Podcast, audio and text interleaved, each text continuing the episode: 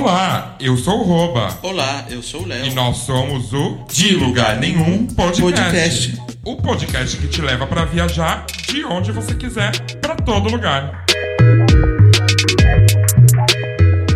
Então, voltamos. Sobrevivemos ao episódio piloto de número zero. Quero agradecer de antemão aqui todas as pessoas que mandaram um carinho pra gente, que ouviram, que estiveram com a gente. E espero também que a partir de hoje vocês estejam e continuem aqui com a gente, né, Léo? É isso aí. E Rouba, é, pra onde que a gente vai viajar hoje? Hoje a gente vai viajar sem sair de casa. A gente vai viajar para a cidade que a gente tanto ama e vive, que é Barcelona. Antes da gente começar essa viagem, essa conversa aqui sobre Barcelona, eu quero deixar para vocês as nossas redes sociais. No Facebook e no Instagram, a gente é de lugar nenhum viagens e também o nosso site, que inclusive essa semana tem uma nova postagem sobre 10 pontos turísticos de Barcelona. O endereço do site é www.dilugarnenhum.com. E a partir desse episódio, o dilugarnenhum.com está disponível em todas as plataformas de streaming da sua preferência, além, é claro, dos agregadores de podcast. Olá a todos! E hoje a gente vai começar falando sobre Barcelona. É, eu queria começar um pouquinho é, explicando um pouco né, da, da, da história de Barcelona, que é uma cidade que já tem aí mais de 4 mil anos. É a segunda maior cidade da, da Espanha e é uma referência na arquitetura. É, teve uma reformulação muito importante depois dos Jogos Olímpicos de 92 e é uma das cidades consideradas né, na Europa uma das cidades mais modernas atualmente. Sim, Barcelona e também acho que é a mais bonita, talvez. Até hoje, assim, eu já vi cidades muito bonitas, mas Barcelona está assim entre uma das mais bonitas certamente, além das praias. Eu acho as praias de Barcelona, de Barcelona incríveis, muito incríveis, lindas. O mar é sempre lindo, sempre azul. É, sempre tem aquele ventinho particular que não tem em outras praias. E eu adoro isso. E além disso, nós temos aqui a arquitetura, a gente tem muito Gaudí aí, a gente tem edifício residencial que foi pro, é, projetado pelo Gaudí, isso é incrível. Ah, as, as, as, as construções modernistas da cidade, que são lindíssimas, né? A gente vai falar delas aí um pouquinho no decorrer do episódio. Enfim, quem não veio para Barcelona ainda, eu entendo, ou não pode, ou está perdendo. Está perdendo muito. Porque é uma cidade muito, muito é, fácil, né, Bia? Assim, é uma cidade que você tem tudo, você encontra de tudo. É, eu acho que acredito que na Europa, eu acho que a cidade ela, é, é ela serve como Sim. um experimento. E também aqui nós temos o clima super agradável o ano inteiro, claro, quando é no calor é um calor infernal. eu não sou muito adepto do verão, mas na maioria do ano, o clima de Barcelona é incrível. Eu acho que Barcelona, aqui da Europa, é uma das únicas cidades que, em dezembro, no meio do inverno, você consegue ver 18 graus, por exemplo, e um dia ensolarado. A gente até falou sobre isso um pouquinho no, no último episódio. E também acho, hoje, com a visão que eu tenho de Barcelona, Barcelona, para quem tá pensando em sair do Brasil, é uma ótima primeira opção para poder se, se adaptar mais fácil com a vida aqui na Europa. Eu acho, não que seja parecido, não é, a vida não é parecida com o Brasil, mas como a cidade é muito completa, é, o clima é muito agradável, porque no norte da Europa é sempre super frio. É, a gente já tá com 20 graus aqui em Barcelona e semana passada nevou em Berlim, por exemplo. Por um curto período de tempo, mas nevou, né? Não foi tipo uma nevasca. E em Barcelona a gente não tem isso. Para quem tem dificuldade para se adaptar com o clima, por exemplo, eu acho que a escolha certíssima é Barcelona. É, a cidade ela é como um parâmetro aqui na, na Europa, até mesmo dentro da Espanha. É, todos os projetos, todas as inovações primeiro acontecem aqui. Ao menos na Espanha, muitas coisas acontecem aqui primeiro, por ser uma cidade mais, digamos assim, futurista. É verdade. E aqui no verão, por exemplo, a gente ouve todos os idiomas pela rua. É inevitável. Claro, Barcelona já se tornou uma cidade internacional, eu acho, mesmo em mesmo que não seja em temporada, né, em altas temporadas, a gente já vê pessoas de, de todos os países e culturas vivendo aqui ou pela rua. É de costume, né? E Barcelona, Barcelona é aquela, entre aspas, metrópole que tem tudo que você precisa, na minha opinião. Porque a gente tem montanhas perto, super perto. A gente tem praias perto, super perto. A gente tem grandes centros empresariais e comerciais perto. A gente tem um metrô que atende a cidade toda, Inclusive que é incrível. pra fora também, né, Inclusive pra cidade, fora. metrô A leva. linha, na verdade, eu tava vendo uma reportagem essa semana que a linha ferroviária da Espanha é a segunda maior do mundo. Nossa. Eu fiquei chocado. Não sabia. Eu não sei se é a maior em. Claro, não, não vai- acho que não vai dar pra competir, é, competir, por exemplo, com a da Rússia. Mas por, por conta de tamanho, de tamanho quilometragem, eu digo. Mas eu vi nesse, nessa reportagem que a linha ferroviária de- da Espanha é a segunda que mais atende as pessoas. Que o país está muito bem atendido pela linha ro- ferroviária, Entendi, sabe? sim, sim. Aliás, vou aproveitar aqui para deixar uma dica de viagem para as pessoas, falando de viagem de trem. Tá sendo lançado aqui. é, Foi lançado, na verdade, esses dias, uma nova empresa de low cost de trem. Você viu isso, Léo? Eu vi, eu vi. Ah, então. É a WeGo. Depois vocês procurem aí, porque eu não vou fazer propaganda também à toa. Mas ela tá fazendo como, por exemplo, fazem essas companhias baratinhas que tem aqui na Europa. É, Barcelona Madrid por 9 euros. Eles querem fazer. Eles querem implementar agora Valência, Alicante. Então, isso é fantástico, né? Porque. Eu mesmo nunca viajei de trem por aqui porque eu acho super É, caro. eu já viajei de trem pra Madrid com esse com AVE, né, com alta velocidade. Três horas, três horas e algo. E hum, super vale assim. Eu, eu prefiro, se eu, se eu pudesse viajar de trem por todos os lugares, eu viajaria, que eu acho muito mais fácil. Você sempre é, sai e chega num, num ponto que é cen- central. Não precisa essa, essa burocracia toda de aeroporto e tudo mais. Nossa, eu acho fantástico E- isso, porque eu acho que se perde um tempo tão grande. Né? O trem você chega, passa no raio-x e embarca. É só isso. Só isso. É só isso. Você leva mais- a bagagem, dane-se a bagagem. Agora nas companhias low cost aqui, você só pode levar uma mochila, não é nem uma bagagem de mão, né? Se você quiser uma bagagem de, de 10 quilos de mão, você tem que pagar mais tantos euros. Ah, e também uma coisa que eu estava me esquecendo de dizer. Por exemplo, uma passagem comum de trem de Barcelona para Madrid custa em torno de 40 euros, só para vocês fazerem um comparativo aí com essa nova companhia, que tem passagens a partir de 9 euros, mas que eu vi ali costuma ser 19 euros. Mas já é metade do preço, né? Já, já vale. É metade do preço, Vale exatamente. Com, com, com uma passagem comum, que uma passagem que você só iria com essa companhia, você acaba comprando uma de ida e volta e faz Madrid em duas horas e meia. É incrível, é muito rápido, né? Porque mesmo de avião, um voo daqui até a Madrid é o quê? Uns 50 minutos. Mas uma hora que você tem que chegar ante- antes do, no aeroporto. Fazer a, a. a sua. Como é que diz? Fazer seu despacho de bagagem, se você tiver. Passar pelo raio-x, passar pelo, pela segurança, aguardar o voo. Você já economizou todo esse tempo, né, pra, pra ir pra Madrid. Então, é, é muito incrível. Então, beleza. Falamos aí do- das coisas básicas de Barcelona. A gente vai comentar muitas outras coisas aqui durante o episódio. Eu quero saber agora do Léo, como ele tá há muito mais tempo que eu aqui em Barcelona. Eu quero saber como foi a primeira impressão dele como morador de Barcelona.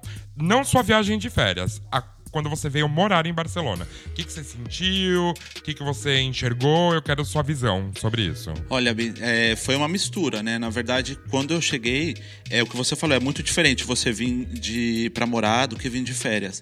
Aí você passa, mas tem aquele período, claro que você, sei lá, o primeiro mês que você sente que você tá de férias ainda, e aí você não você não entende que você tá morando ali. Depois quando a ficha cai, você começa a perceber coisas que você não tinha percebido antes. Então você começa a prestar atenção como as pessoas fazem as coisas. É, para mim, assim, foi muito impactante e também é, eu precisei também abrir um pouco a minha cabeça para poder entender como funcionavam as coisas. Né, porque a gente, eu já eu vinha desse padrão de estar no Brasil e tudo muito fácil, e aqui é, as coisas nem sempre são fáceis. E o que eu reparava assim é que tinha gente de todos os lugares, né? É, é o que você falou também, idiomas, é, pessoas diferentes. E a cidade em si, assim, ao mesmo tempo que ela trazia é, é a impressão de que ela era solar, né? ela, ela, ela me assustava um pouco. Porque, mas eu acho que isso é um pouco mais da, da, da questão de eu estar tá mudando de país, de eu estar tá começando uma nova vida. E aí, quando você, quando você para para olhar os detalhes da cidade, que isso vai com o tempo, essa observação, né? É uma observação mais detalhada. E aí, quando você para para observar isso, você fala: nossa, que lugar incrível.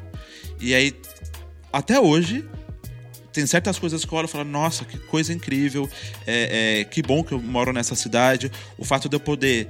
Eu vi as pessoas no começo e depois eu passei a, a fazer. É, pegar uma bicicleta e ir de ponta a ponta da cidade em 30 minutos sabe? Essa facilidade. Ou se eu quiser subir para montanha, dá para ir de bicicleta também, lógico que vai exigir um pouco mais.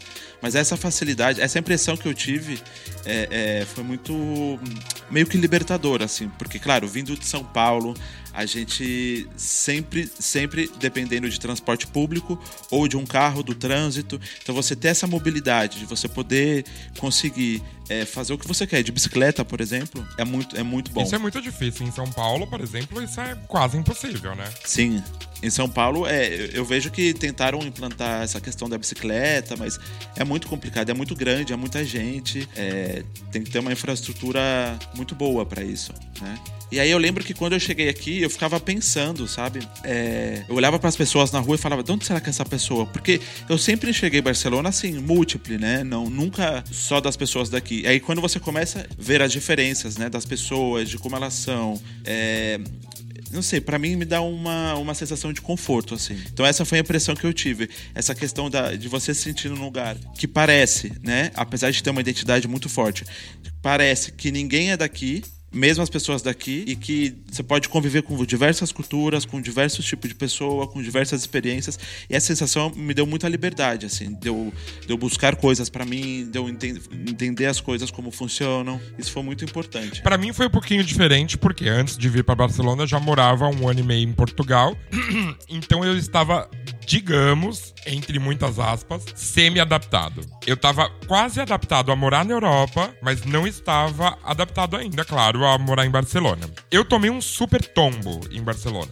E eu vou explicar o porquê. Eu cheguei aqui, tava no alto verão, eu mudei para cá em julho de 2019. E naquela loucura, eu já vim com trabalho, eu já vim com casa alugada. Já tava tudo pronto me esperando, né? Então, eu já cheguei naquela loucura. Eu cheguei numa terça-feira, no dia seguinte, já fui correr atrás de documentação de, seguro, de segurança social, abrir conta no banco, uhum. assinar contrato na empresa, para começar a trabalhar na próxima segunda. E nesse meio tempo, mobiliar uma casa junto com a Talita, que eu vou falar um pouquinho mais dela lá pra frente. Mobiliar uma casa junto com a Talita, que a gente tinha alugado, e aqui as casas vêm, entre aspas, com, com móveis, né? E a nossa casa não tinha nenhum móvel, não tinha nada. Então a gente tinha ali quatro, cinco dias para mobiliar uma casa, até que eu começasse a trabalhar. É, eu cheguei num calor monstruoso, tava sensação 40, assim, aquele calor, né, de Barcelona. Tem gente que gosta, eu acho que de férias é legal. Para mim, enquanto eu tô em vida real, assim, eu não gosto muito. E foi uma loucura. Como Barcelona, eu já sabia que Barcelona era linda, eu já gostava de Barcelona, eu já amava de Barcelona e, principalmente, tava vindo morar com a Talita, que já morava aqui há algum tempo e é uma pessoa da minha completa, extrema, mais que 180% confiança, é, compatibilidade e, enfim, porra, já tava em casa, né? E não, não tava em casa. Porque aquilo para mim era novo. Ver tudo isso aqui era lindo. Ver as pessoas na rua era lindo. Só que a realidade ainda tava por começar. Eu não tive um período de adaptação livre aqui em Barcelona. Eu não tive um mês pra saber, ei, olha que cidade bonita. Ah, tal coisa fica em tal rua. E indicar o nome da rua. Eu não tive esse tempo. Beleza. Na semana seguinte, então, nenhuma semana depois, eu comecei a trabalhar. Já começou a vida real, tá tudo bem. Vamos, vamos seguir a vida, porque minha vida aqui já iniciou muito melhor do que era a minha vida anteriormente. E, pra mim, eu sempre achava que eu tava adaptado. Eu nunca tive problema com comida daqui. Eu sentia, assim, a falta de algumas coisas do Brasil, porque fazia pouco tempo que eu não tava no Brasil. Um ano só, né? Um ano e pouquinho. É, mas nunca senti dificuldade na comida, por exemplo. Nunca senti dificuldade no idioma. Eu não falava espanhol, eu falava portunholíssimo quando eu me mudei pra cá. Meu espanhol era porco. A gente, a gente acha que tá arrasando, né? Na, na mesa do bar. E você tá passando chuvas de vergonha. Qualquer palavra que, que, o, que, você, que, que a entonação já é diferente, você acha que tá falando. É né? verdade. Aliás, eu quero mandar um beijo aqui pra minha professora de espanhol, a Irene. Depois eu vou deixar o contato dela, porque ela é uma professora incrível. Eu deixo na descrição aí do podcast também. Um beijão, Irene. Ela sempre falava pra mim quando eu comecei a fazer aula com ela. Hoje eu falo um espanhol mediano. Alguns dizem que é bom, mas eu não acredito. Eu acho que ainda tenho muito a melhorar. É, Ela fala: Roba, você não falava espanhol, você se comunicava, você conseguia expressar alguma coisa, mas falar você não falava porra nenhuma. Enfim, só pra finalizar esse, eu acho que eu me perdi um pouco aqui nessa minha adaptação. Menino, hoje, um ano e meio depois, é, eu sinto que agora eu estou me adaptando a Barcelona. Agora Barcelona é minha casa. Agora eu tenho vontade de ir ali. Agora eu sei dar uma informação na rua, falar um endereço, saber há quanto tempo fica daqui, pensar em euro. Porque demorou muito tempo pra eu parar de pensar em real. Sério, Bi? Muito tempo, mas muito tempo. Ainda hoje eu me pego, às vezes, pensando assim, rapidinho em real. Nossa, isso é, é 10 euros, nossa, mas é 70 reais. Só que o real hoje, pra mim, não é o mesmo real de quando eu saí do Brasil, né? A Não. Thalita, por exemplo, tá no Brasil, ela me conta os preços do Brasil, tipo, eu fico em choque, em choque, né? Mas enfim, hoje eu tô me adaptando a Barcelona. Barcelona é muito mais do que eu imaginava, mas muito mais. Então, é muito isso que eu tava falando. É, depois de tanto tempo aqui, eu ainda sinto que eu não estou adaptado, assim, 100%. Tem muita, tem muita coisa que eu sei, tem muita coisa que é, é, é, eu já vivi, já, já, né, já conheci, mas eu tenho a sensação, eu acho que é isso a, maior graça, é sentir que você nunca vai estar 100% identificado com isso, né, com a cidade. Porque sempre tem alguma coisa nova, sempre tem alguma coisa que você não conhece, algum costume que você nunca viu, uma palavra que você nunca escutou, uma gíria que você nunca escutou. Então isso sempre é, é novo, assim. E, é, acho que esse frescor se mantém. E também, assim, não sou o desesperado de ficar querendo conhecer tudo, para mim tudo no seu tempo. Eu acho que essa é a graça. Nem eu. Porque a cidade. Dos 10 anos que eu tô aqui, a cidade se transformou muito. E eu consigo ver isso. Eu imagino. E a coisa, a, a, a cidade vai se transformando, e aí você, quando você para e olha pra trás, fala, nossa, não era assim antes.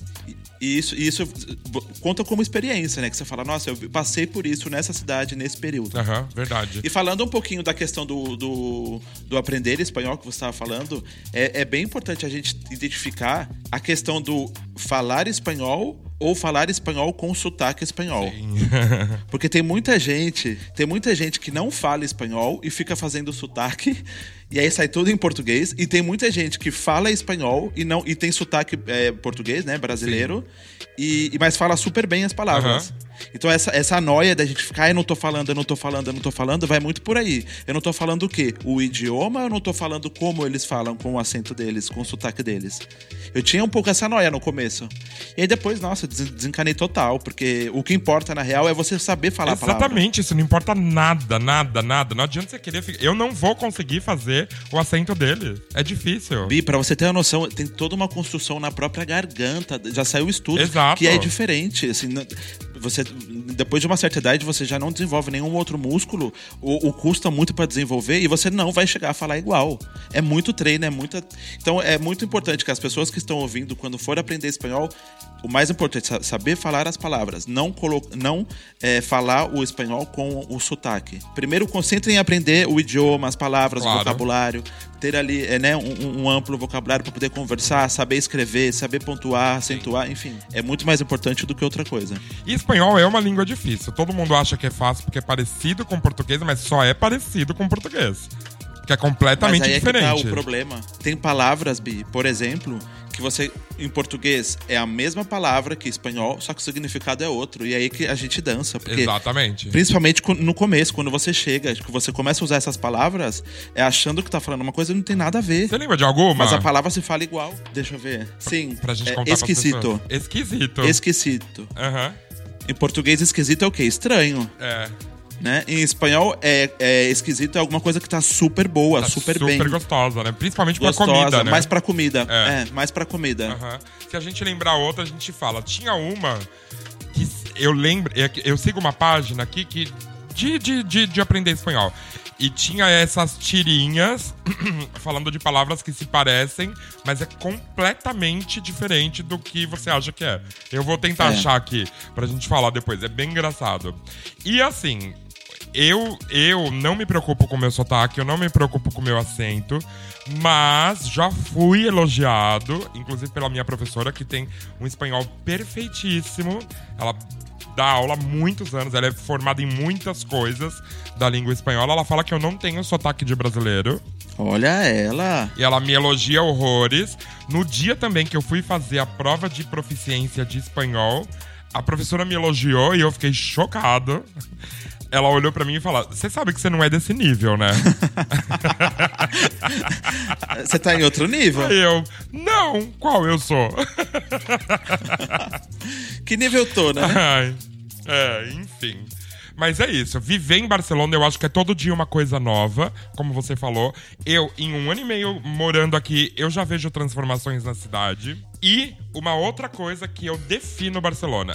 Pra mim, a definição de Barcelona é: todo dia você vai se surpreender com algo. Sim. Todo santo dia. Sim. Todo santo dia, quando eu for tomar um café aqui embaixo, eu vou olhar algo e falar: caralho, que lindo esse, esse negócio. Nossa, que diferente essa pessoa. Sempre assim. Bi, o fato de eu poder descer aqui no, no prédio e aqui no mercado, do lado da minha, da minha casa, de meia e chinelo, isso pra Sim. mim é libertador, sabe? Ou Aham. seja, é um lugar que, é, assim, é, eu, se, se fosse o contrário, se, por exemplo, se estivesse no Brasil, por exemplo, pra mim ia ser um pouco estranho ver alguém de chinelo e meia no mercado, mas tudo bem. Cada um. Sim, porque no Brasil, a cultura do Brasil, eu acho que é julgar demais. É. A cultura daqui é não olhar pro lado. Olha, mas eu acho assim, Bi, isso é geral, tá? Assim, eu vejo que essa questão do julgar é em diversos lugares. Mas em Barcelona você tem uma liberdade de ser que eu não vejo. Talvez que se aproxima em Berlim, pelo Uhum. que eu vi. Não, em outros lugares da Espanha eu já fui julgadíssimo. Exatamente. Exatamente. a gente tá falando exclusivamente e unicamente de Barcelona. Bi, você vai pra Madrid, as pessoas põem roupa, é, é, roupa assim, mais eh, social pra ir no parque. Né? O que não julgo, mas as pessoas fazem, eu já vi. Não, aqui eu é vi em toda. Madrid. Você vê as meninas vestidas toda cagada, de qualquer jeito, tipo, ai, pegar essa roupa aqui e sair correndo, sabe? Ninguém passa roupa. Passar roupa é uma coisa ridícula, gente. É. É. Como pode alguém passar roupa? É, mas eu acho que esse lance de passar roupa é uma coisa mais Europa. Que aqui, na Espanha, eu acho que é muito mais Barcelona. Eu vejo Barcelona muito mais conectada com, com a Europa, assim, do que as outras cidades, até mesmo que Madrid. Ela é muito mais, mais é, atualizada, parece. A sensação que eu tenho é essa. Ela é atualizada. A sensação que tem é que tudo chega aqui primeiro. E depois. Talvez não, talvez em Madrid as coisas aconteçam também. Mas o frescor que tem essa cidade de nunca se acostumar com ela mesma, assim. Essa é a sensação que eu tenho. É, desde que eu cheguei aqui, não teve um ano, um dia que eu não ande- andei na rua e não vi uma obra. Alguma coisa fazendo, construindo, reformando. É assim, é a cidade que não para com obras. E não é só no verão, não. A minha rua tá há três anos em obra, por exemplo. Sim, é verdade. Porque uma que as coisas demoram aqui, porque eu acho que tem mais burocracia pra serem feitas, né? É, de construção, que envolve engenharia, não é tipo. Em muito lugar no Brasil, a gente simplesmente compra tijolo, cimento, areia e pedra e constrói. Aqui nada você pode fazer assim. Não. Né? Não. Então eu acho que já por isso que demora um pouco mais. Enfim, é isso. Eu acho que Barcelona todo dia tem uma coisa diferente. E finalizando, agora finalizando de verdade, que você falou uma coisa também que me, me, me, me, me veio uma lembrança assim. Você sabe que às vezes eu tô de folga Algumas vezes eu costumo folgar durante a semana. E eu vou pra rua sozinho semana. E eu vou pra rua sozinho, porque tá todo mundo trabalhando aqui em casa. E é um dia que eu fico sozinho. O dia que eu, que eu tiro pra mim, sabe? Pra fazer qualquer coisa. E parece que eu tô de férias. É. Parece que eu não moro aqui, sabe? é incrível isso. Barcelona é muito surpreendente, sério mesmo. E eu não tô puxando saco porque eu poderia mudar pra outro lugar. Mas eu tô aqui porque eu quero e eu gosto daqui. E esse fato dela surpreender todo dia me, me encanta, de verdade. É, então, não é nem questão de puxar saco nem nada. É, porque Barcelona tem as coisas que eu não gosto também. Né? Tem, Sim, tem muita a coisa. gente vai falar delas, inclusive. Tem muita coisa que eu não gosto e. E pra... É. Não, e assim, é, eu acho que qualquer lugar também, né? Tem coisas que a gente não gosta. Mas eu, eu queria falar também, Bi, essa questão de, de quando a gente chega, eu não sei com você, só pra gente finalizar de fato agora. É, para mim, o bairro que eu cheguei, que eu morei, é, ficou muito marcado para mim. Não era um bairro 100% de pessoas daqui, então é, é, um bairro que tinham pessoas é, de fora também. Mas ficou marcado para mim toda vez que eu passo lá até hoje. Eu fico lembrando, né, da, daquela sensação que eu tinha, a, da minha visão sobre a cidade. E é Uhum. totalmente diferente da que eu tenho hoje. Totalmente diferente. Qual foi o bairro que você No chegou? Arco do Triunfo. Eu morava numa paralela do Arco do Ah. Triunfo. Em frente ao Aham, Parque Cidadela. tá. É, o bairro que eu cheguei meio que foi o seu bairro, né? Porque eu, eu me hospedei durante, eu- durante o período que eu tava fazendo a minha documentação, eu me hospedei na casa da Thalita. E ela morava lá no Campo de Larpa. Que, aliás, um dia eu fui na casa de vocês. E fiquei chocado como era perto. Era tipo um tombo atrás do outro. Porque, ai, onde você mora? Na Sagrada Família. Eu pensava, nossa, eu vou de metrô. Na hora que eu abri o Google Maps, é, gente, tipo, sete minutos caminhando. É, é. Isso é muito foda, né? É, é. E eu tenho um carinho por esse bairro também. Mesmo que não era a casa da Thalita e mesmo que não era a minha casa, nossa, super moraria nesse bairro de novo. É super, super gostoso. Eu acho que já é um bairro mais residencial, né? De pessoas. Eu não sei se pessoas daqui, mas eu via muita gente. A vizinhança eu acho que era mais espanhola. Sim, sim. O Campo Né? de Larpa, sim, lá no Campo de Larpa, sim. Tem, tem, tem estrangeiro, como qualquer bairro aqui. Claro. Mas é, é- a, a maioria são pessoas daqui. E assim, tem muito. Muito idosos também, um bairro de pessoas, até mesmo da Espanha, que vieram na imigração pós-guerra e, e- e vieram pra cá. E, bom, aqui onde eu moro é mais próximo da Sagrada Família. Né? Ou seja, eu, eu tô- tô na última rua, agora atualmente, na última rua que configura o bairro da Sagrada Família. Da minha rua pra lá já é Campo de Larpa. Tá. Mas eu tô bem na divisa. E aqui também, são moradores daqui. É, não, não fico na massificação ali da Sagrada Família, que é um ponto turístico, talvez o, o mais movimentado aqui da cidade. É, eu tô a quatro ruas paralelas da Sagrada Família, então é, eu vivo a Sagrada Família, mas não vivo o tumulto do verão, Sim. enfim. Agora, em época de, de pandemia, não, não teve no ano passado, mas os outros anos, sim. Diferentemente do bairro que eu morei depois que eu saí do Arco do Triunfo, que foi pro Poblenou que é um bairro que todo mundo gosta, que é um bairro que tá na praia, né? Assim, que eu ia pra praia três Um bairro completamente internacional, né? internacional, porém moradores totalmente catalães, totalmente daqui de Barcelona. E eu não gostava justamente porque eu morava na Rambla do do Poblenou e verão ali era impossível. Então eu descia de casa, eu queria ir no supermercado, eu queria ir na padaria ou sei lá, fazer alguma coisa, eu andando com carrinho, porque aqui é muito comum a gente andar com carrinho, né? E eu andando com carrinho, e aí criança gritando, pessoas passando, é, grupos, bêbados, é, despedida de solteiro, tudo ali na Rambla. Então, Sim. às vezes você queria um pouco mais de calma e aí você não eu não tinha ali, né? Ou seja, Aham. e aí ali pra mim eu, eu não gostei de morar assim, porque era Sim. muito na boca do turismo, Aham. assim. Só para as pessoas entenderem, o Poblenou é um bairro aqui de Barcelona que fica muito, muito próximo da praia. E também, hoje, tem a maior concentração de grandes empresas de Barcelona. Se a gente for. Se eu fosse fazer um, um um comparativo com algum lugar de São Paulo, por exemplo, eu faria a comparação do, do Poblenou com Alphaville.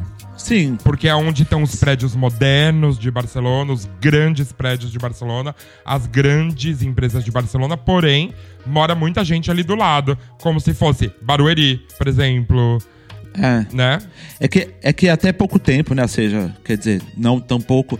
Poblenou não era Barcelona. né, era, era, era, era uma, outro, uma outra cidade. E aí esse bairro, com crescimento, ele passou a ser da cidade de Barcelona, né, ser integrado. E aí começaram o quê? Ali era um, era um local de fábricas antigamente, né? E aí foi se reestruturando, modernizando, então fizeram como se fosse um complexo empresarial, que ali tem né, o, o, o arroba 22, que, que fala né, o nome do descomplexo. E aí, claro, as pessoas começaram a morar, fazer. É, e aí remodernizaram ali, fizeram uma coisa. juntaram com a questão da praia, enfim. E hoje é totalmente é, é, é turístico. Mas é muito louco, né? Na verdade, o, o Poblenou. é. eu, tenho, eu tenho alguns amigos que moram ali, é, ou próximos dali, né? Eu não sei se eu moraria no Poblenou por conta disso também, porque como ele é muito próximo da praia, ele tá sempre cheio de pessoas que vão à praia, ou uhum. cheio de turistas. E não é que. Não é que eu odeio turista, não tem nada a ver com isso. É sempre muito cheio. Eu prefiro lugares mais tranquilos. Eu também. Aliás, hoje, se eu pudesse, eu ia morar na montanha. Não, não tava morando aqui. né? Porque eu queria mais tranquilidade. Mas, claro, a gente precisa morar na cidade, a gente trabalha na cidade. Enfim.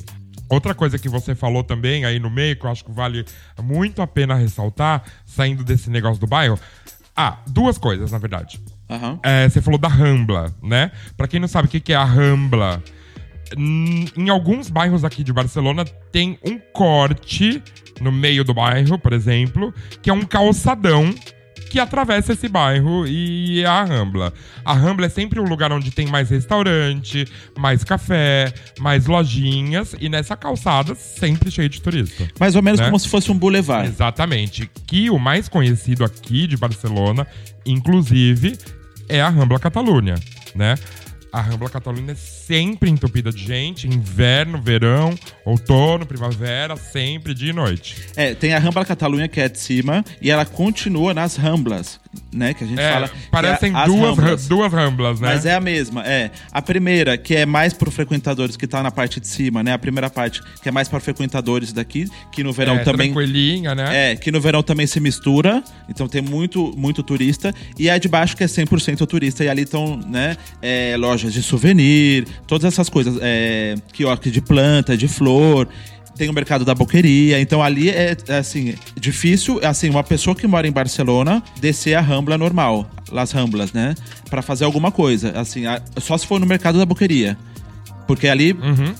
E mercado da boqueria também, entre aspas, porque existem dois mercados da boqueria e ninguém sabe. É. Né? Existe o da frente, a parte da frente é completamente para turista, e a parte de trás, que é onde a gente compra carne, é onde a gente compra nossa verdura. A gente não, porque eu nunca comprei. Eu nunca fui lá para comprar. Mas tudo é muito assim. Eu acho que tudo é muito assim aqui em Barcelona. A Barcelona do turista e a Barcelona do morador. Eu nem me aproximo da Rambla, Catalunha.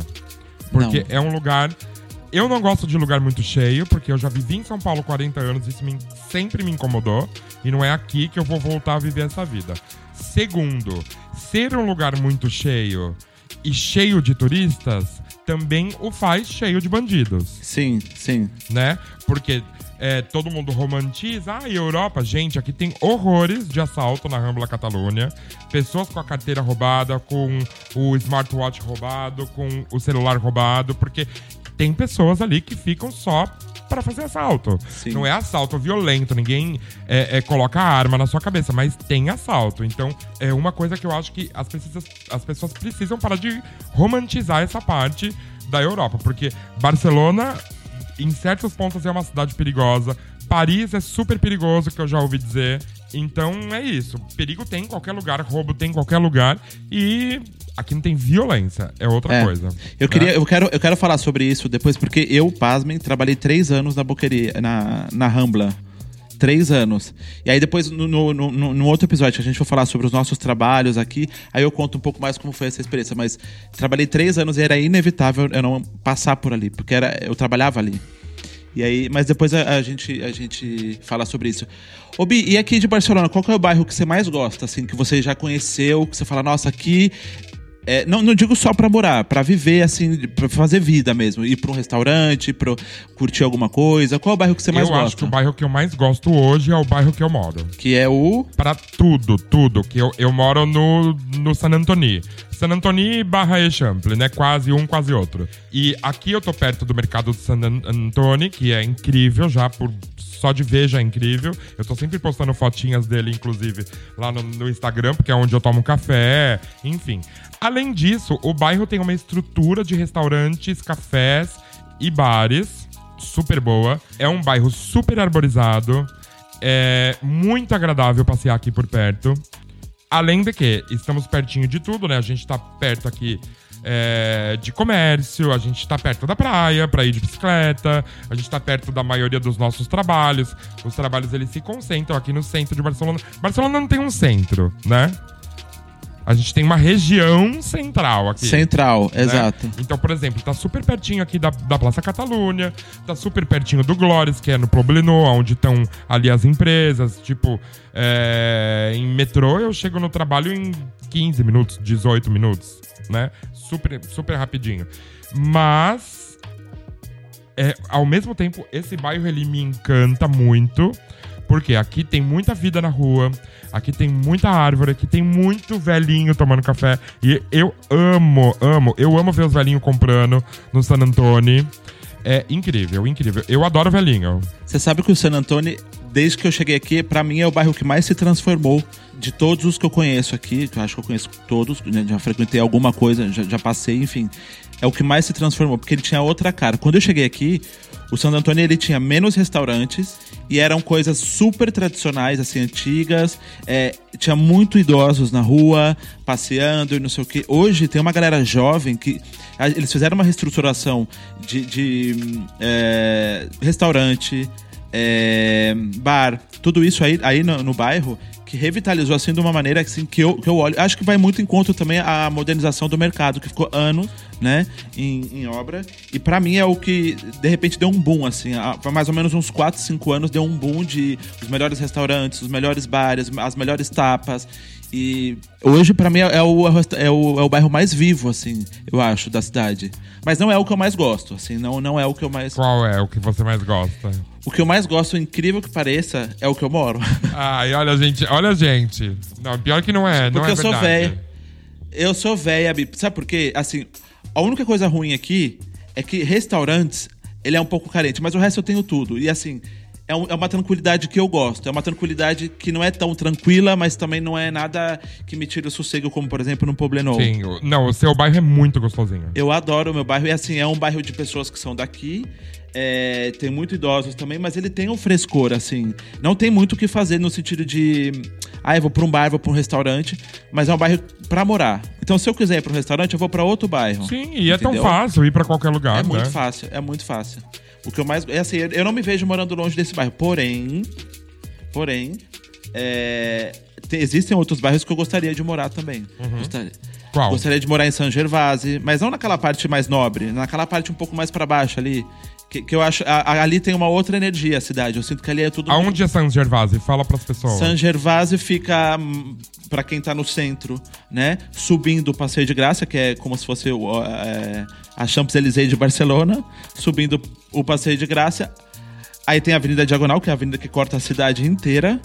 Ela tá do lado de, eh, esquerdo, ali. Sentido montanha, né? Sentido montanha, é, fica do lado de Grácia, tá? Só que pra esquerda é de Graça. Aquela parte ali de cima, eu acho bem E interessante. falando da Passeio de Graça, só pra quem não conhece também, ela se parece com a Champs-Élysées, não porque ela é parecida fisicamente com a Champs-Élysées, mas porque ela tem a maior concentração de lojas de luxo aqui de Barcelona. Toda a grife de luxo tá na Passeio de Graça, é a avenida mais cara. Aliás, é onde tá a Casa Baiô, E a Pedreira também. a também. Pedreira também, que são projetadas pelo, pelo Antônio Gaudí, né? Antônio Gaudí. Eu sempre falo Antônio quando eu falo correndo.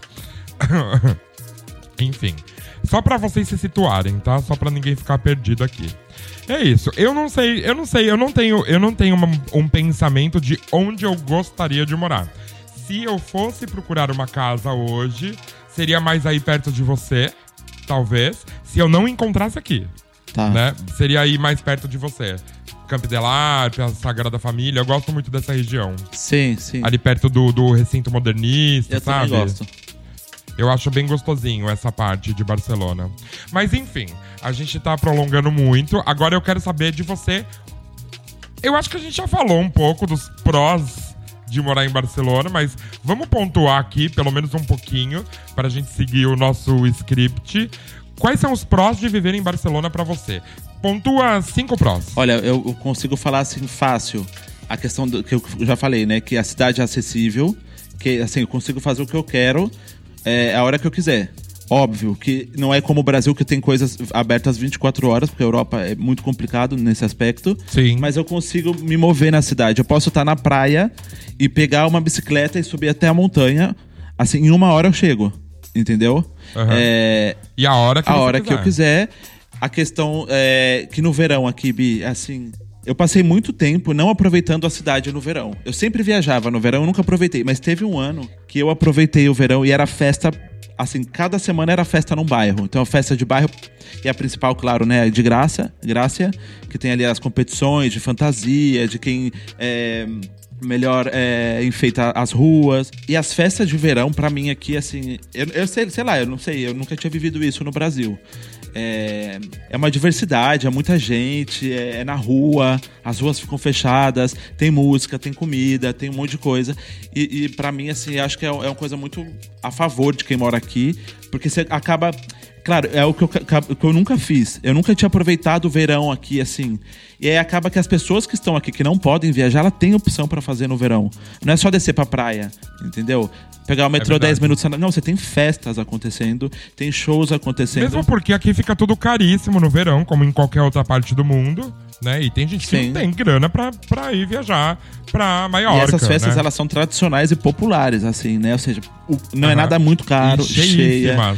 E, e cada bairro faz a sua, aí tem competição, né? Eu acho muito, muito legal. É uma coisa que no Brasil eu não tinha vivido esse tipo de, de festa. É, eu acho que uma coisa muito positiva, que a gente já falou também, é a questão do clima, né? É, aqui as, a- as, as estações são muito marcadas, ou seja, verão é verão, primavera é primavera, que eu fico espirrando a primavera inteira, dos pólens, etc. Estamos nessa fase, Estamos nessa inclusive, né, fase, do pólen. saindo dessa fase. Ah, Aí o outono é aquela coisa, né? De, de mais cinza, mais tranquilo, né? Uma coisa que acabou o verão, já vem o outono, já começa a baixar. Outono é minha, é minha estação favorita. E aí vem o verão, que pra mim, é o inverno, que pra mim é a, pra mim é a, a favorita. Eu prefiro o inverno, eu prefiro passar frio do que calor. Eu também. Total. Pra mim, o, o outono e o inverno, eles são uma coisa só. Então, por isso que eu não falo que o inverno é minha estação favorita. Mesmo porque eu sei o que é inverno em outros lugares, não aqui em Barcelona, né? Deve, ser muito difícil viver num lugar onde no inverno neva o tempo todo. Claro, claro. Então, claro. a gente não tem isso aqui. Eu acho que o outono e o inverno são muito parecidos, porém no inverno as, as temperaturas tendem a ser um pouco mais baixas que no outono. Mas no, esto- no outono já são baixas, né? Já são baixas, é. E eu sempre falo pra todo mundo, e ninguém, ninguém concorda comigo, mas eu, é a minha teoria, que dezembro pra mim é o pior mês. O mês mais frio, no sentido de frio. Pra mim é dezembro, porque acabou aquele friozinho básico de, de outubro, novembro, e aí vem o frio grosso. Quando chega janeiro, que todo mundo fala que é o mês mais frio, já tá, você já tá acostumado com esse frio. E mesmo assim, Bi, eu ainda prefiro do que passar o calor que eu passo aqui, porque eu já passei verões Nossa, aqui sim. muito mal. Muito mal. O verão de quando eu cheguei aqui, de 2019, É um verão de praia, então imagina, aquele bafo, não tem um ar. Se você assopra o seu, o seu assopro, você não sente o seu assopro, assim, né? Assim, você, não, você assopra a sua mão, você não sente nada. Tipo assim, não tem ar, não tem brisa, não tem nada. Eu já passei muito mal aqui e por isso que eu no verão aqui é necessário ter um ar-condicionado. É. A vida é muito, muito Por quê? melhor. É difícil. Eu, por exemplo, não consigo dormir à noite. São três meses que eu não descanso. Eu fico pilhadíssimo de cansaço. Pra mim é muito difícil. É o dia inteiro tomando banho o dia inteiro melado de suor. Olha, eu nunca tive ar-condicionado, só em uma casa que eu morei. E. Mas passo mal, sabe? Sim, Passo muito é mal. O, o ar do ventilador sai quente. É, não, qualquer coisa, tudo quente. É. Tudo quente. Enfim, eu falei cinco prós, mas vamos esquecer esse lance de cinco, foda-se também. Eu faço de alguns seus os meus também. Esse lance do clima, por exemplo, tirando o verão. É, a diversidade de Barcelona me encanta muito, é um pró, principalmente para pessoas que são gays, lésbicas. É, eu vejo trans o dia inteiro aqui em Barcelona.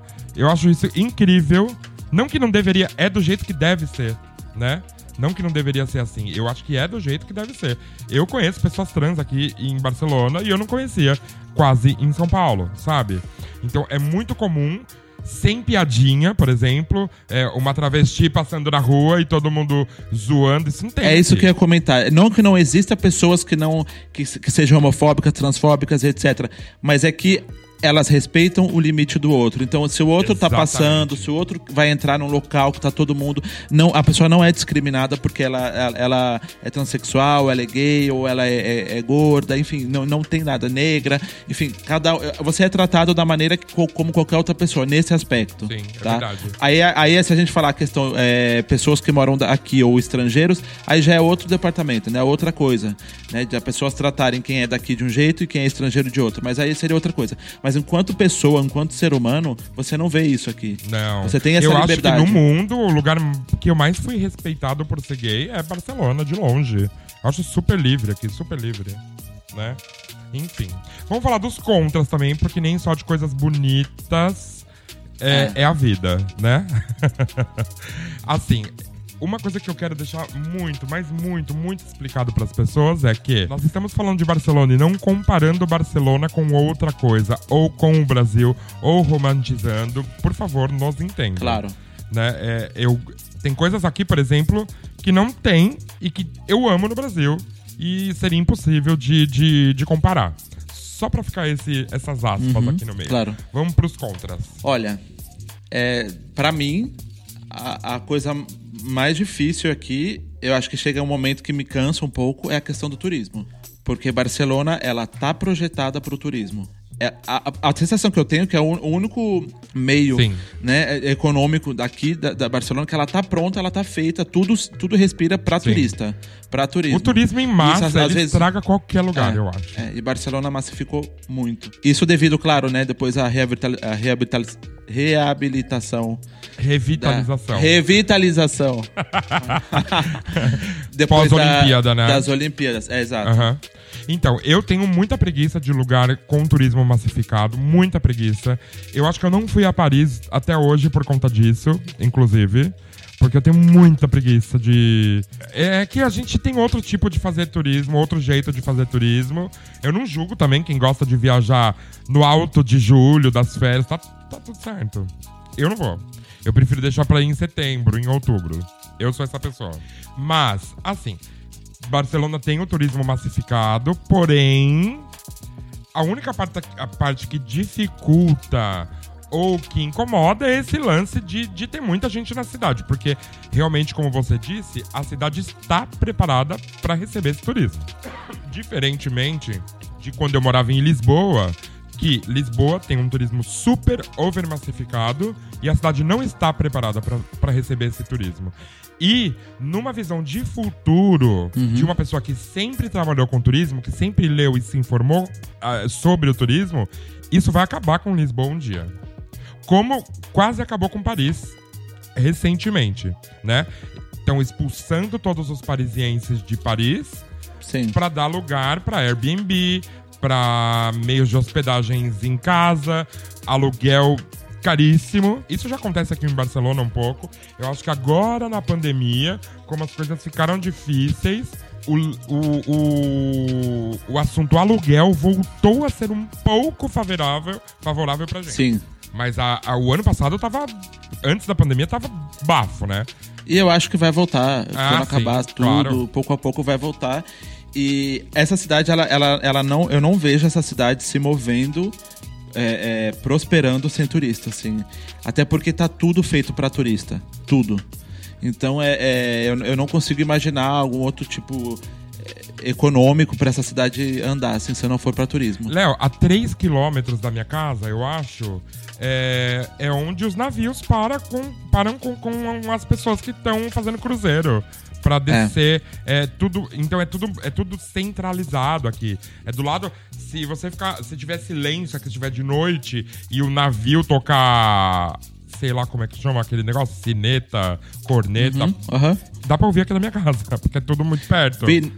Na época que eu trabalhava ali na Rambla, é, às vezes o, o navio parava lá na Rambla, e claro, é no porto, no final da Rambla dá no porto, e as pessoas começavam a subir. E aí tinha uma, uma hora que vinha assim, é, é uma montanha de gente, uma onda de gente, que começava a me dar uma, sei lá, uma ansiedade, porque era muita gente. E ficava assim meio perdido, sabe? É, é, é, é bem forte, assim. Já passei várias situações assim, de ter muita gente, você não saber.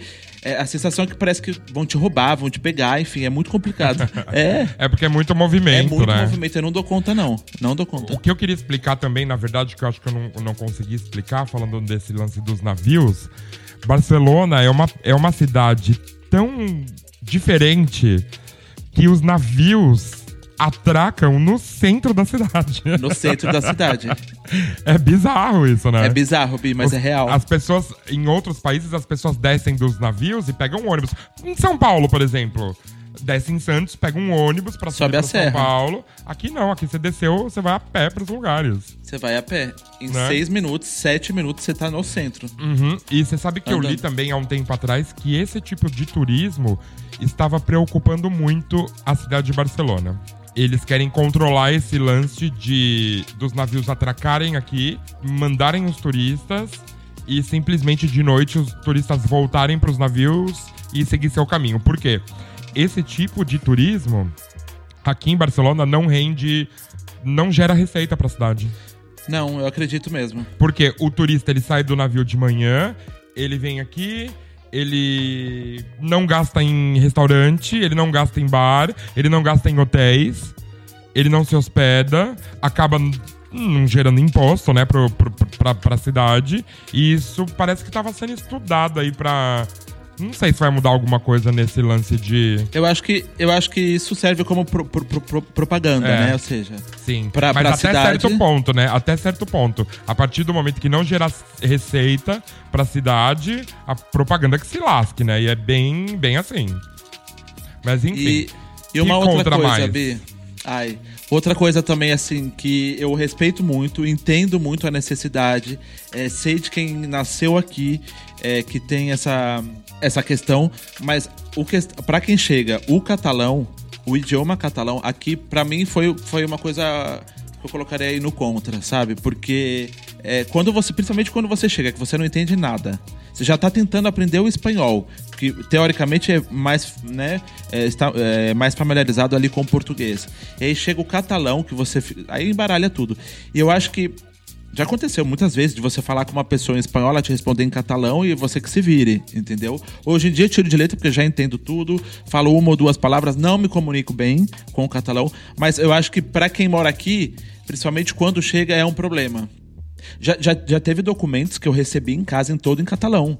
Documento que eu precisava e ela tava todo em catalão, que eu tinha que pedir uma segunda via em espanhol, porque eu não, não entendia, ou tinha- ia ter mais trabalho, enfim.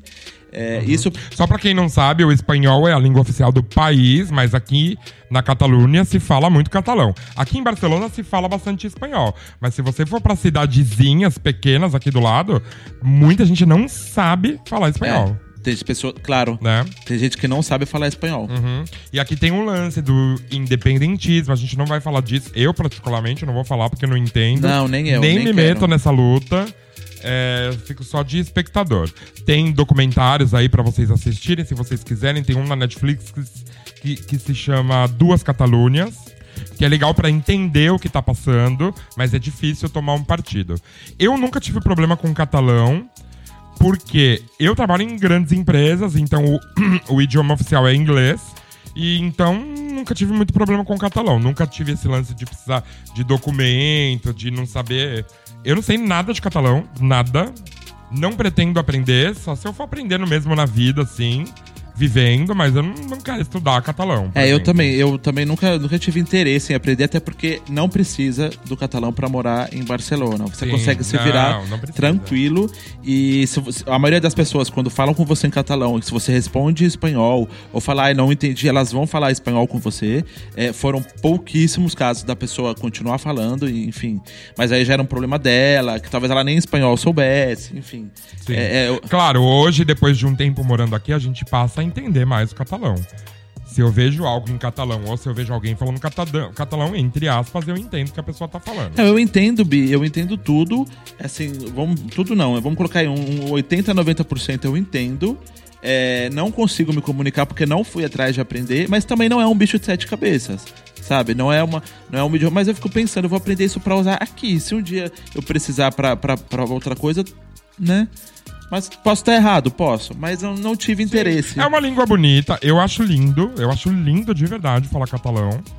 Mas, ai, gente, meu, meu, minha cabeça já tá cheia de informação. Não consigo Mas mais não uma se- língua, sabe? Você não sente que aqui um pouco é, é um pouco é a maneira é um, é um, é um escudo pra eles o catalão, o idioma deles eles usam como defesa assim, ou até Claro, mesmo pra te atacar, totalmente. Pra atacar as coisas em geral, não não a gente né, específico. Sim, Mas é um então, escudo e eu, acho que bonito. O catalão, aham, o catalão é a maneira de eles dizerem que a nossa cultura está viva, a nossa luta existe e estamos lutando aqui em catalão. Se você quiser entender, entenda. Se você não quiser, se foda. Que fique bem claro que nem todos os catalães são também a favor da, da independência, né? Sim, Tem muito claro. catalão que não é. Como a em todo o país, né? É. São as pessoas, cada uma de um lado. É, mas eu cada a- um tem a sua opinião, Eu- a sua opinião particular aí sobre a coisa. Eu acho bonito isso, eles usarem isso como defesa, como um patrimônio mesmo, o que nós temos, né? É, é a nossa língua, é o nosso idioma, e é um idioma é, co-oficial, né? Ou seja, é um idioma oficial, mas não é o primeiro na, na Espanha. Então é isso, arrasou. Agora a gente vai pro último bloco, aonde a gente vai falar dos pontos turísticos, os mais legais ou os principais, na, na nossa opinião.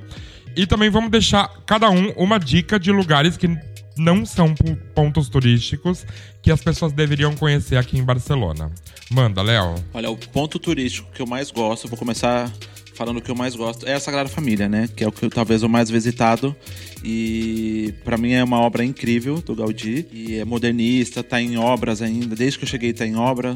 Projeto para finalização em 2027, mas não. 2027, eu acho. É, 28. 26 ou 27, mas eu É. não acho que vai.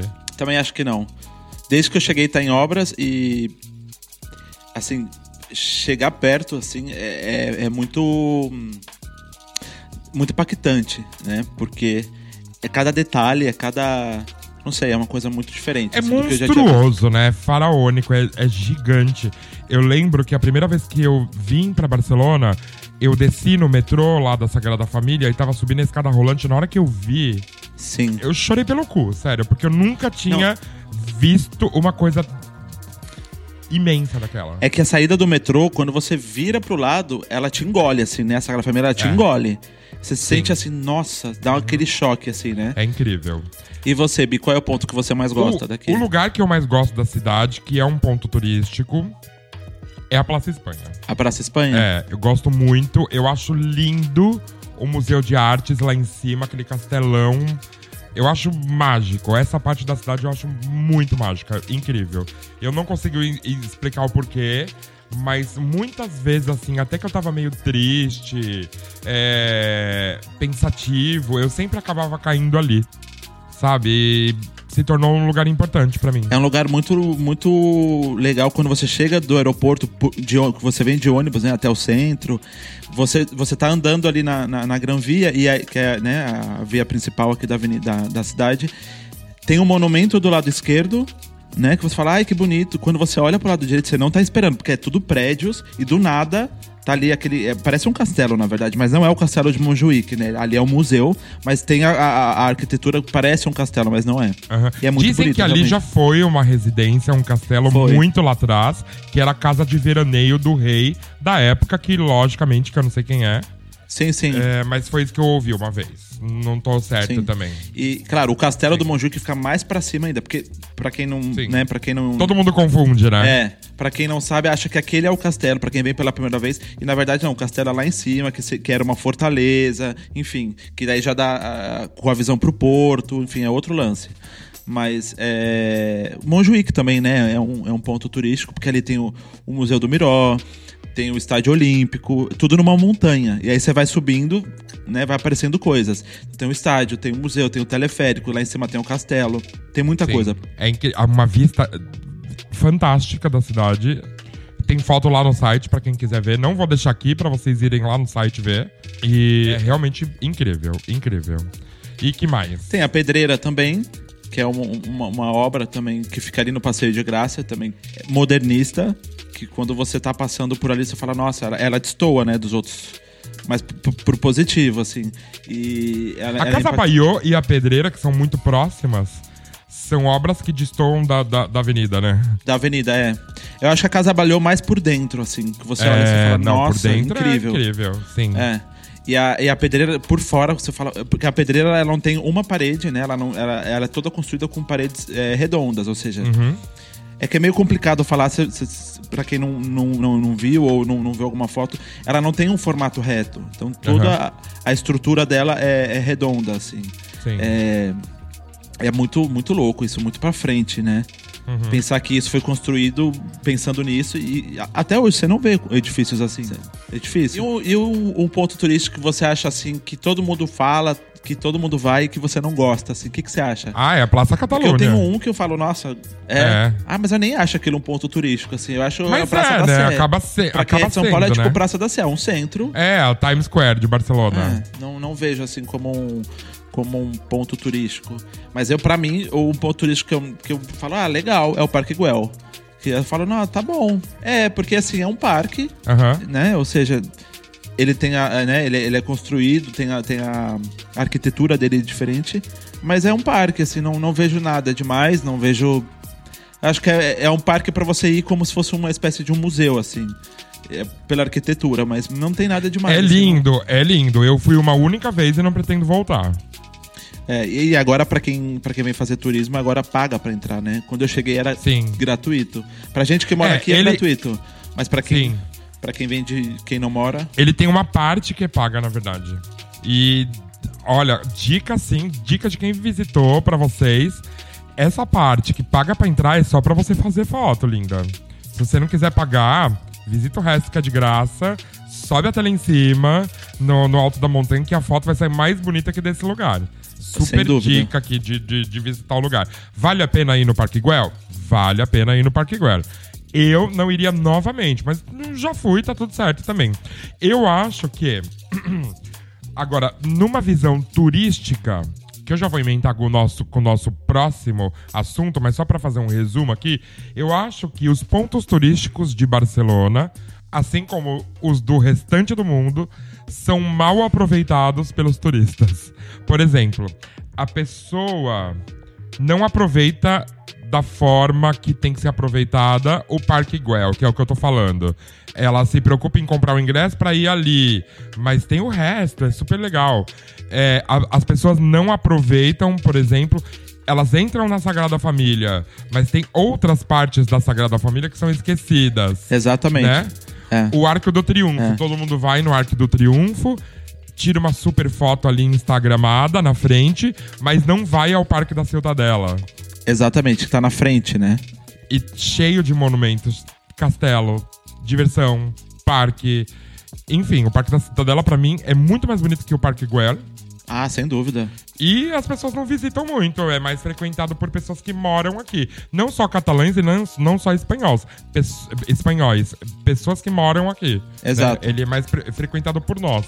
É, eu acho que a, a, o Parque Cidadela se tornou o parque para você ir no final de semana, fazer um piquenique, tá ali com, com seus amigos. E é, acho que é, é isso os locais frequentam muito mais do que os turistas. E é um parque muito bonito. Aí, uma, um outro ponto turístico que é mal é, utilizado para mim são as praias. Ah, eu acho que as praias elas estão entregues, na verdade, Bia. Assim, é. É. Mas a pessoa se preocupa, a pessoa que está de turismo pela cidade, ela só ouve falar da praia de Barceloneta. Quanto, é, ao mesmo tempo que se você for para outras praias mais lá pra frente, são muito mais legais que a Barceloneta. Nossa. Mas Nossa. muito mais legal. A praia de Marbella. A praia de. Qual mais que tem lá pra frente? Eu não lembro agora de nome assim. Tem a nova Marbella, Marbella, Bogatel. Exato. Tem a nova Icária. É mais tranquilo. Tem restaurante, tem xiringuito, que são esses quiosques que ficam é, pertinho da praia. Tem. Enfim, é muito mais confortável.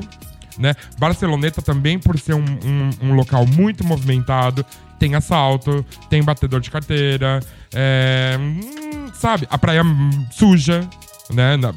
Sempre, sempre ouço falar, ah, Barceloneta não tá própria pra banho em alguns períodos. Por quê? Porque é super lotada. E Barcelona tem 5 quilômetros de praia, gente, nem é muito. Dá pra você ir caminhando, sério. Pega na Barceloneta e vai caminhando. Aliás, no site também tem uma caminhada nas praias de Barcelona. Lá tem uma matéria que eu falo sobre isso. Quanto mais você andar mais lá pra frente, mais legal. Sempre vai ser assim. Eu sempre indico, eu sempre indico para quem for vir para Barcelona. é, eu falei no outro episódio que eu não, não fico na praia o dia inteiro, que eu não vou pra praia, que eu não gosto do sol e etc. Mas eu vou pra praia. Sim, eu também. Né? Assim, o, que- o, que- o que eu comentei seria no aspecto de é, ir com prazer, assim. Eu vou pra acompanhar os Aham. amigos, enfim. É mesmo porque no verão, se a gente não for, a gente fica sozinho em casa, né? É, é, exatamente.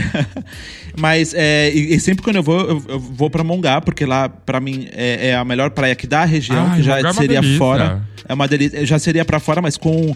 para fora de Barcelona, mas com o trem que pega, né? é fácil acesso em qualquer é, é, estação aqui da cidade. Você consegue chegar lá em 15, 20 Sim. minutos. E Mongá você vai com bilhete de metrô, não é? Você vai com o bilhete de metrô, é uma, é uma zona só. É, dá pra ir de moto, eu sempre vou de moto também. Eu levo 15 minutos de moto também. E é, assim, pra mim é praticamente como se eu estivesse dentro da cidade de Barcelona, mas não está. Mon, é, Mongá, a última vez que eu fui, a água estava transparente. Foi incrível, eu nunca tinha ido, eu só fui uma vez pra Mongá. A última É, vez pra- que eu fui, né? Eu só fui uma vez. Não, eu. Na praia de Barcelona mesmo, eu nunca entrei. Eu tô aqui há 10 anos. Eu já fui pra praia, já acompanhei, por exemplo, familiares, minha mãe, meus amigos que vieram do Brasil, mas ficar lá na praia, tomar uma cerveja, etc. Eu já fui jogar vôlei não sei o quê, mas pra praia mesmo, em Barcelona eu nunca fui, assim. Nunca entrei na água. eu só vou em Marbella. Não, eu nunca fui. E às vezes que eu fui, que eu fiquei anos, né? Fiquei oito anos sem ir pra praia. é, às vezes que eu fui, é, sempre vou pra Mongá. Que pra mim é. é- Aqui de Barcelona eu só fui em Marbella, porque é a praia gay, né, de Barcelona. Super gay. É a praia onde as pessoas ficam peladas, é a praia onde tem os boys, então ali eu tô em casa, é mais livre. Ah, eu não Agora, gosto. frequentar. Ah, eu acho legal. Então, Léo, gostar. Ai, praiei. Não, também não gosto. Praiei. Mas se for pra. é, se for pra ir em alguma praia e ficar lá sentado na canga e entrar no mar, eu vou em Marbella. Aham. Entendi. Mas Mongá é muito melhor. Ah, sim. E é isso. Tem algum lugar que as pessoas não conhecem que você gostaria de indicar? Que não é, é, um ponto turístico que tá no guia, que tá no. Olha, eu queria, na verdade, é, porque assim, a gente tem um mirador aqui, né, que é, que é bem famoso, que são os bunkers, né? que eu nunca fui. Então, só que assim, ele tá massificado também, tá? E não é só de, de, de turista. No, turi no, no, no verão, assim, é impossível você ir lá ficar tranquilo nesse mirador, é impossível, porque tem turista pra tudo quanto é lado. É, e recentemente eu descobri um outro mirador que, pra mim, as vistas são muito melhores do que é, a do próprio do próprio bunker, que é uma montanha que tá dentro da cidade, que fica no bairro da Teixoneira, que ela a montanha chama Três Turrons, tá? E essa montanha, assim, nunca tem ninguém. As vistas você tá realmente, você tá no centro da cidade, ou seja, na parte da montanha você consegue você tá no meio. Então você tem toda a visão da cidade. Atrás da montanha continua a cidade, você consegue ver. E as cidades do lado também chegam ao alcance de você ver Hospitalet que tá de um lado e Badalona do outro. Pra mim, ali é, é um lugar que não tem turista. E pra quem for vir pra Barcelona, se quer curtir uma vista, fazer ali um, um. tomar uma cerveja tranquilo, tomar uma brisa, eu acho que vale muito mais do que o próprio bunker. Ah, que legal. E é acessível? Super acessível. Super. Ah, É, de, de ônibus, de metrô? Sim, o metrô La Teixoneira, né, que é da- do próprio bairro, tá a cinco minutos da montanha. Nossa, que legal. Não sabia, Sim. eu quero ir. Sim. E assim, o, o Teixoneira é um bairro super residencial, assim, não tem nada pra fazer lá, não tem, não tem um, um ponto turístico. Mas é, também ali tá o restaurante que eu descobri recentemente, maravilhoso, que é um restaurante, bom, enfim, não é bem catalão, mas é um restaurante sevilhano, que pra mim é o melhor lugar que eu já comi aqui na, em Barcelona. Falando em comer, Léo, rapidinho, vamos falar das comidas? Vamos. O que, que você vamos. gosta aqui de comer? Olha, tem um, um prato que, que- Bom, é bem simples, na verdade. É, que chama Trincat de Espinacas, que é o, como se fosse um purê de batata com espinafre. Adoro. E por cima vem um ramon, assim. Eu adoro comer daqui, que é um prato catalão. Fideuá, eu adoro fideuá, gosto. Às vezes eu enjoo. Fideuá seria como se fosse uma paella, para quem não sabe, é como se fosse uma paella, só que ao invés do arroz, ele é com é, ma macarrão, como se fosse uma massa, Sim. né? No é Brasil, aquele- esse macarrão do fideuá aqui, ele... No Brasil, é como se fosse o cabelo de anjo, só que cortadinho. Isso, exatamente. Exatamente. Sim. Pra mim, assim, são os dois pratos que eu gosto. Não que eu, que eu sinta falta da comida do Brasil, assim, é, mas eu gosto de comer esses pratos. Uhum. Eu vou ser muito simples e, e direto, assim. A coisa que eu mais gosto aqui de Barcelona, de comer... Ah, já sei o que você vai falar, já O sei. quê? Vai, fala. Pão Eu com tomate. Pão com tomate. Sabia, sabia. Se for um pão com tomate, se esse pão com tomate for um bocadilho com Ramon Serrano, Nossa, eu tô no céu. Que foi o que Olha- eu comi agora há pouco, inclusive aqui num café aqui embaixo. pra mim também é uma das coisas que eu mais gosto de comer aqui. Eu adoro o Ramon. Assim, eu sou Sim. suspeito. Ramon. Eu nossa. também, eu também. E pão com tomate Sim. É uma coisa que, não sei, é, é uma combinação, né? Não sei, eu nunca É. tinha pensado nisso. E o jeito que eles fazem também não é, não é um pão recheado com tomate, como é um tomate. es- Eles esfregam esse tomate no pão, eles têm um azeite. Ah, é todo um. Eu acho que é cultura É, mesmo. é, é. Né?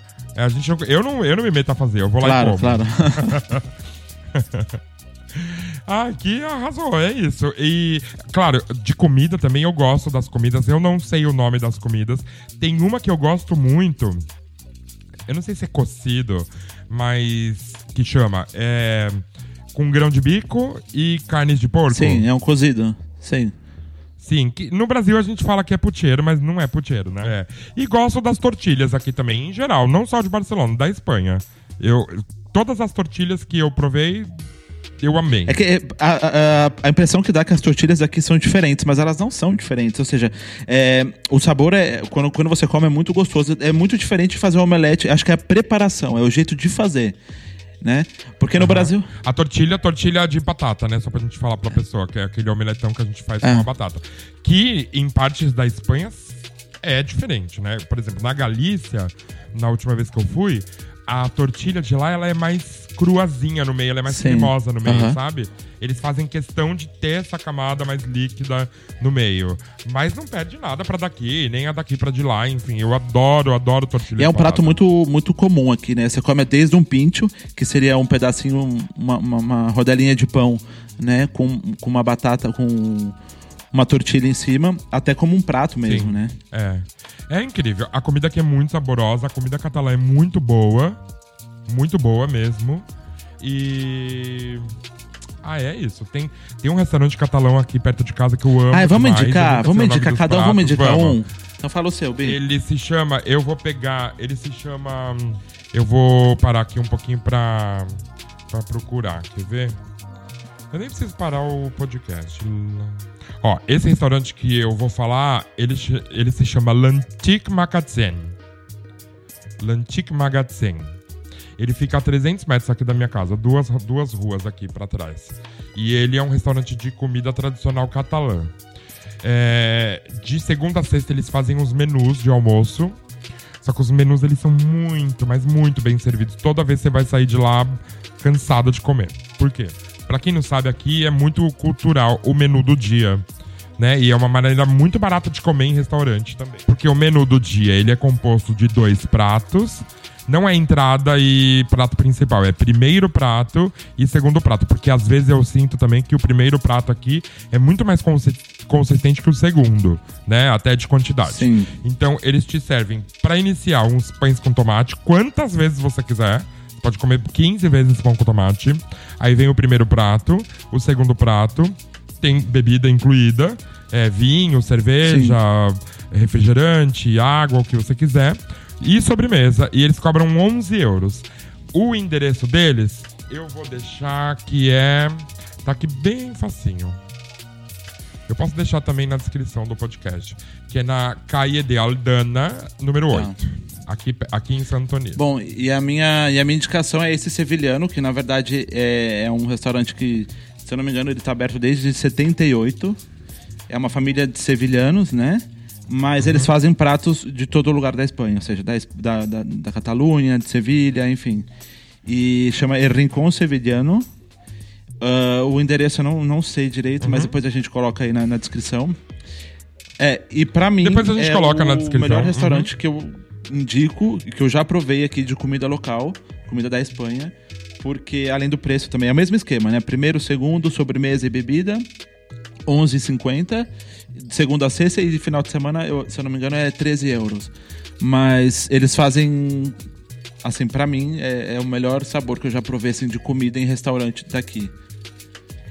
E fica assim, a, a questão é, fica num bairro que, igual eu falei, fica lá na Teixoneira também. É, a única coisa que tem ali são essas vistas que eu falei, não tem nada, é um bairro super residencial, não tem um ponto turístico, ele tá no pé da montanha praticamente, né? Ou seja, porque assim, tem essa montanha desse mirador, né? E é, só para que as pessoas entendam, a cidade de Barcelona ela é um pouco assim, né? Ela vai subindo.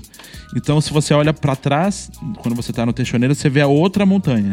Enfim, fica no bairro da Teixoneira e é muito bom. Ah, legal. Vale muito a pena. Quero muito ir comer É. lá. E é isso, então. Então, é, eu vou. Vamos finalizar, porque já tá ficando um pouco grande esse podcast. As pessoas já vão odiar a gente em breve, não vai nada.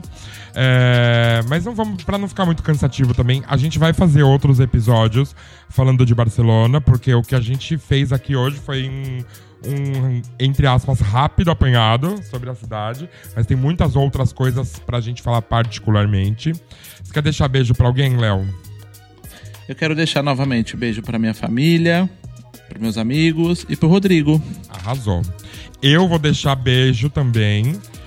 Um beijo muito especial agora, porque eu necessito deixar este beijo. Porque é por causa dessa pessoa, inclusive, que esse podcast existe e qualquer outro podcast que eu faça existe também, que é o meu amigo Rodrigo Leite Cruz, lá do Brasil. Que alguns anos atrás, alguns anos atrás, há quatro anos atrás, me convidou para fazer meu primeiro podcast, que é o Data Music, onde a gente foi muito, muito feliz enquanto fizemos juntos. Hoje eu estou com outra pessoa, que é a Fabi, no Data Music. Ele, ele, ele saiu para ir para projetos pessoais. E o que eu sei de podcast até hoje é porque o Rodrigo me ensinou. Então eu quero deixar um beijo muito, muito, muito carinhoso pra ele e dizer que eu tô com muita saudade, que eu amo muito ele. Outro beijo que eu quero deixar é pra Thalita, que tá viajando. A Thalita é minha companheira aqui de apartamento e minha, uma das minhas melhores amigas também. E ela tá no Brasil já faz alguns meses aí por motivos pessoais, mas que tá voltando. Eu acho que um dia antes desse podcast pro ar. e que eu tô com muita saudade também. E quero deixar um beijo geralzão aí pra quem ouviu o nosso episódio piloto. Eu sei que eu já falei lá no começo. Mas é por, é por conta disso que a gente tá aqui de volta. E espero que no próximo a- gente tenha mais dezenas de motivos pra voltar pro número 2. Sim, sim. A gente tava sério hoje, né? É, é porque a conversa foi intensa. Foi intensa, a vivência. Mas vamos ver no próximo se a gente fica mais animada. Animada não, porque a gente não tava desanimada, a gente só tava mais sério. Mas eu acho que ca- Porque Barcelona é um assunto Exato, sério, né, são viado? nossas experiências, são coisas sérias, né? Barcelona é séria. Aham. Vou deixar nossas redes sociais de novo, que é de lugar nenhum viagens, nas redes Instagram e Facebook. O nosso site, que é www.delugarnenhum.com. Não esquece de compartilhar esse podcast com quem você quiser aí, com seus amigos, no grupinho de WhatsApp. Só compartilha, gente, não custa nada, né? Ajuda a gente também, porra. E é isso, fiquem com a gente. É, e no próximo a gente se vê. Pois é, no próximo a gente se vê. E quem sabe com um convidado, né, Bi? Vamos ver se a gente, né? É, vamos, vamos ver se tem um convidado. Vamos tá próximo. vendo? vamos. Então é isso. Um beijo geral aí pra todo mundo. Até o próximo episódio e Um obrigado. beijo, gente. Tchau, tchau. Obrigado.